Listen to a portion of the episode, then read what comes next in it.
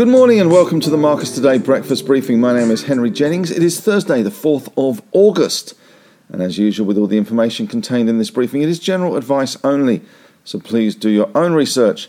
Contact your own financial advisor regarding any of the thoughts, ideas, or insights in this briefing. And if you're listening to this on a podcast, you can head on over to the marcustoday.com.au website at your leisure.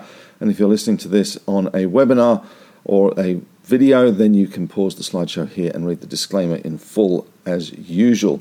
All right, well, another strong night in the US markets. We saw the Dow up 416 points or 1.29%. 32,813. Risk on. Two days of losses, bouncing back in fine style. Do remember that yesterday the Dow fall, some of that was due to the caterpillar, but we did see that is caterpillar results as opposed to the little insect. But we did see last night a big, big rally in technology stocks. Certainly, the death of technology has been greatly exaggerated, to paraphrase Mr. Twain. Nasdaq was up 2.59%. The S&P 500 in the middle for diddle, as is its wont, up 1.56%, 64 points to 41.55. But it was all about technology stocks last night. PayPal and a slew of other technology stocks beat expectations, market rallying, and we are seeing those uh, bond prices in the US coming off as well. 10 year yield 2.706.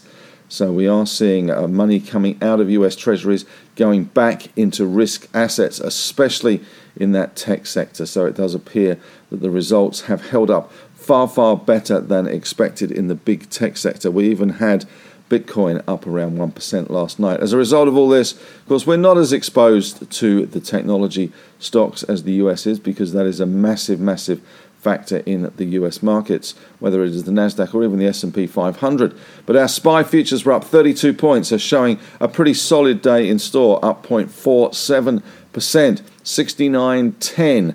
That VIX index fell 2 points or falling 8.27% to 22. That is quite a low level given that there are significant risks still out there. Fed heads still out and about talking about the fight against inflation. It's like St. George slaying the dragon.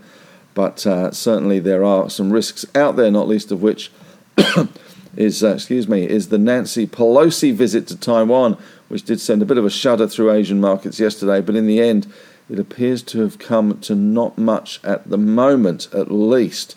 So um, we did see that VIX index fall two points. In commodities, though, a slightly different story. Uh, we saw US stockpiles increase, and there are concerns about demand. Interestingly, in the US, petrol has now fallen, or gasoline, or gas as they call it in America. It is now below $4 a gallon in some places. 4.19 is the national average for gas prices.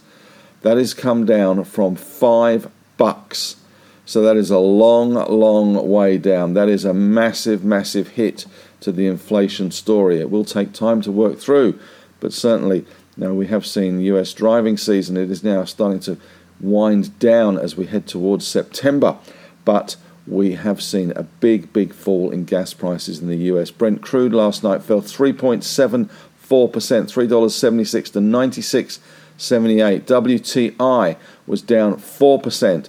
3.76% to 90.66. We do have an OPEC Plus meeting waiting in the wings, so it'd be interesting to see what that pulls out of its hat.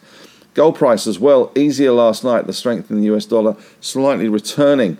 We had the uh, gold price $13.30, down 0.74%, 1776.40. So it seems that maybe the temporary blip in the gold price due to Pelosi's visit to Taiwan was just that. It was a temporary blip, and normal service has been resumed in the gold price.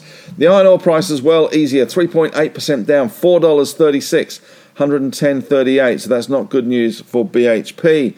That's not good news for the mining sector. In other commodities last night, a little bit weaker in commodities. Seems money's coming out of resource and commodity stocks and into the tech space. Uh, don't forget the US and Europe is still very much in holiday mode. Volumes are diminished and liquidity is thin, but um, certainly the bathtub full of water is sloshing through to that. So we are seeing uh, that uh, happen. We had uh, copper down 1.69%, nickel down 1%, aluminium down 1.4%, zinc down 1.2%, lead down 1.1%, and we saw tin down 0.17 of a percent. Nothing very exciting there. Iron ore being the big mover, and gold down as well with the oil price. We have BHP ADRs up 0.4 of a percent, Rio ADRs down 0.2 so implying a small change to the downside in both of those. In mining stocks overseas, Freeport McMoran was down 2.2%, Alcoa up 0.3, Teck down 1%, Anglo down half, Glencore down half, Vale taking a bit of a tumble in Brazil. Uh, that is the Brazilian iron ore producer. That was in US markets, down 4.3% in the US. Albemarle down 1.8% as well. So we may see a little bit of easing in those lithium stocks. Here you can see the S&P 500. Uh, it was pretty much one-way traffic from the off, although peeling off slightly towards the end, but it was all about the Nasdaq. It was all about results. We did have a good lead in from those PayPal results that we saw the previous night. Of course, most US numbers drop after hours. Uh, we also saw some good numbers from eBay as well. A big casualty last night was Lucid. Uh, uh, EV car maker, which had a bit of a, a, nasty night. But looking through US stocks, we had Apple up 3.8%, Meta, the artist formerly known as Facebook, was up 5.4%, Google up 2.6%, Microsoft up 2.8%, Amazon up 4%.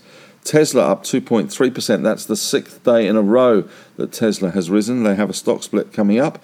Netflix up 2.4%. US banks better. That's obviously going to help our banking sector, which had a little bit of a stumble yesterday. We had JP Morgan up 1%, Citigroup up 1.7.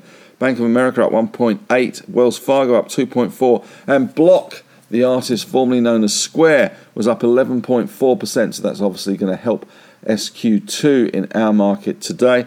Part of that rise was due to Bitcoin and part of it was due to impending numbers. And there was also uh, one uh, trader in the US was taking out some big, big bets to the upside in block. Twitter unchanged on the day.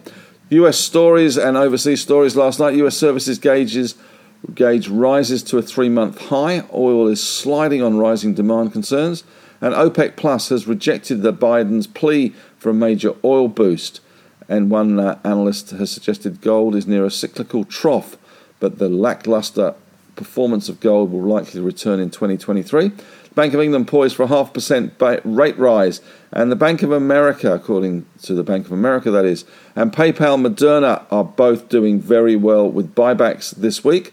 A lot of buybacks in place, and you would think that that is a great way for the market to uh, show its optimism and it certainly has companies very much uh, buying back cheap shares at the moment. I think Nasdaq's around 15% off its lows. And the US and Iran to resume indirect talks on a nuclear deal. And the UN chief has criticised grotesque greed of oil companies. And US data has hinted to an easing of supply chain and inflation pressures, no more so than that um, gasoline price falling from five bucks to four dollars nineteen. What to expect today from our market? Well, OPEC set to raise its oil output goal by 100,000 barrels a day. Uh, we are 32 points better on the SPI, so that is a good start to the day. We may see a little bit of limpingness in the resource sector, if that's a thing, but uh, that sector will probably limp higher rather than anything else. Uh, commodity stocks under a little bit of pressure, and the iron ore price down, so that will affect uh, the BHP Rio and Fortescue complex. But the banking sector should do relatively well given US banks did okay, and uh, that is such a big part of our market. But I would imagine we'll see a good bounce today in some of those tech stocks. Again, uh, we may see Zip continue to move higher, especially on the back of the block being up 11.4%. And we did see last night some economic data out of the US. The US services sector unexpectedly strengthened to a three month high in July on firmer business activity and orders.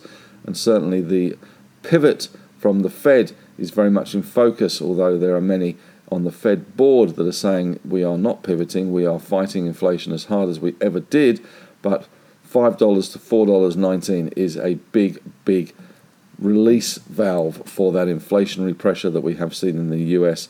As it is in Australia as well, we have seen petrol prices come down here from $2.20, $1.60 is the cheapest I've seen it recently. That does also help our inflation story, and we did see the RBA going a little bit Mr. Flippy Floppy on the interest rate rise on Tuesday, although they're still obviously going to raise rates and the uh, terminal rate.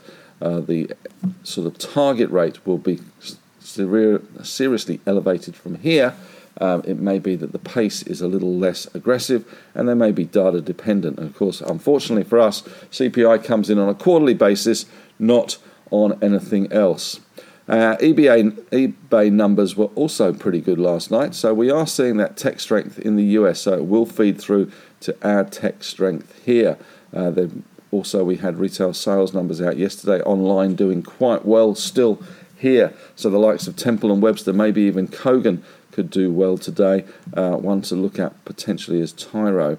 Uh, that has been languishing. 10 year yields in the US 2.71%, Australia 3.07, Germany 0.87. Those 10 year yields have come off an awful long way, and that does feed in to those valuations for long term growth companies, especially in the tech sector. In Europe, better days all round there. Stoxx 50 was up 1.3%, FTSE up half. CAC up 1% and DAX up 1%. And Capital Economics, uh, these are the guys that are seeing a reason for hope for gold. Certainly there's gold, gold, gold for Australia at the Commonwealth Games, leading my old country, England, by a country mile, but the pool has finished, thankfully. And Capital Economics also sees the RBNZ halting rate rises. These are the first guys, these have been the most aggressive along with the Bank of England, which is widely expected to raise rates by half a percent. But the Reserve Bank of New Zealand has been one of the most aggressive, and in some ways, their economy is not dissimilar to ours with the same sorts of pressures. But the, there are some analysts now suggesting that rate rises may be halted as that unemployment rate has risen. And the IFM deal, Infomedia deal, is potentially in doubt. Battery Materials making the bid there for that one. I think $1.75 is the bid. And the uh, UMG, that's United Malt, which was the spin off from GrainCorp, uh, talks down the need for a capital raising. Uh, many shareholders are a little upset with the latest downgrade from UMG. Of course, these guys have ridden the craft beer craze to highs and done very well out of that, but unfortunately, no longer the case. And uh, there was some interest from private equity, some had suggested or speculated, but uh, UMG very much hosing down the talk that they need to raise capital. Well, that's it. Question of the day. We're entering the landmine, we're entering the minefield of results season, bearing in mind, of course, that many have already confessed. Many have done presentations during conference season, so there shouldn't be too many surprises. The big thing, of course, will be the outlook statements. The numbers should be relatively well known uh, because of continuous disclosure requirements, but it will be the outlook statements, how they see things now rather than how they saw things last year. Of course, last year could be shaping up as a different, a very different environment to what is shaping up for this year. So, how do you see the local results season playing out? A question of the day today. Obviously, there were challenges and supply chain and staff issues, etc., will be part of that narrative. Even our local cinema had a big sign on it today saying no cinema until Sunday due to staff issues. And that's it from me. Thanks very much for listening. You can head on over to the Marcus Today Facebook discussion group. We'd love to have your thoughts, ideas, and insights there. 3,800 members there now. Of course, there is other podcasts. If you're listening to this on a podcast, there's the Marcus Strategy podcast which is our Fly on the Wall morning meeting podcast, now behind a paywall, I'm afraid, and it does take a little bit of fiddling to get access to that, which we are trying to find alternate ways for members only to be able to access that with ease.